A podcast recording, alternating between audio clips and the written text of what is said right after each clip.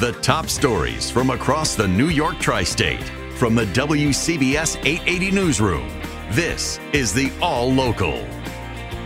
On an overcast 39 degree morning, only going to get up into the high 40s today, and more clouds than sun. A bit of a gusty breeze, so the wind chills will be in the 30s, maybe a sprinkle or a flurry late this afternoon. Clear and colder tonight. We'll have a low near 30 in the city, dropping into the lower 20s in some of the suburbs. App based cab drivers for Uber and Lyft will not get a pay raise for now after a court ruling Friday. Uber says the pay hike approved last year by the Taxi and Limousine Commission was unsupported by economic principles. And the judge agreed, blocking the hike and saying it's just not enough to say there's inflation. And 100 drivers said gas prices shot up.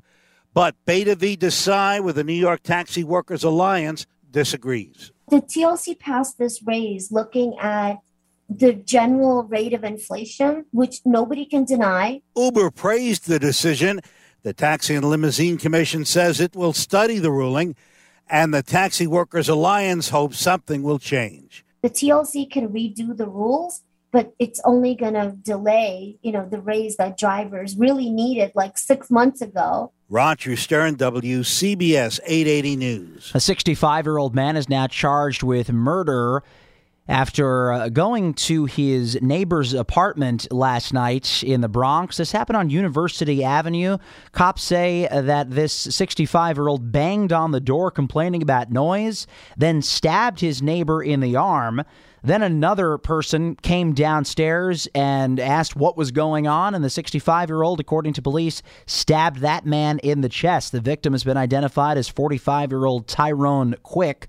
This happened on University Avenue in the Bronx, and the suspect is 65 year old Jose Ortiz, now charged with murder, among several other offenses. A nurses' strike at several private hospitals in New York City, as of now, on schedule to begin Monday.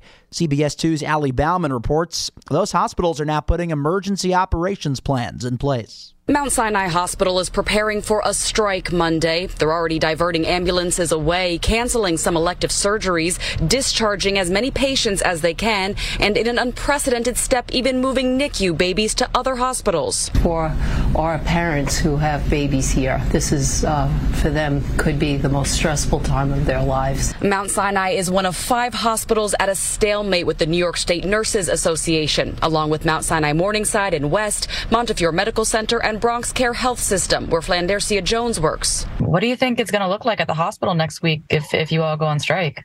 Oh my God, it's going to be it's going to be chaos. It's going to be chaos. There is no way they could have enough nurses to take care of the patients. Some hospitals are bringing in traveling nurses in case of a strike. The biggest issue for the nurses is staffing levels. Three of the hospitals have agreed to tentative deals. At Montefiore Hospital, leaders say they offered nurses an 18% raise, fully funded health care, and a big increase in registered nurses. But still, no deal. Well, tolls are going up at several Port Authority crossings, including the George Washington Bridge, Lincoln and Holland tunnels, the Outerbridge crossing, and the Goethals and Bayonne bridges.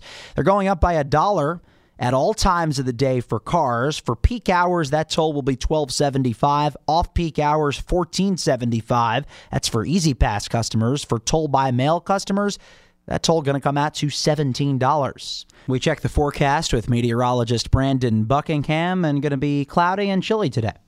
Yes, a rather cloudy day through the rest of today. There could be a sprinkler or flurry around later this afternoon, but Overall, not too bad out there. Feeling rather chilly with a gusty breeze also developing, a high of 44, but those wind chills will mostly be in the 30s throughout the day. And then tonight, turning out mainly clear and colder, a low near 30 in the city, but dropping into the lower 20s in some of the outer suburbs.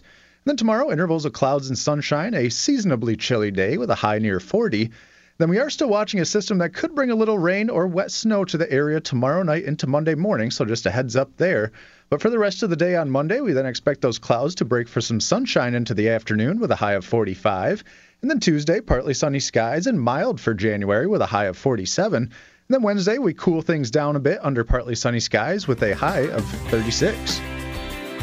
Stay informed. Stay connected. Subscribe to the WCBS 880 All Local at WCBS880.com or wherever you listen to podcasts.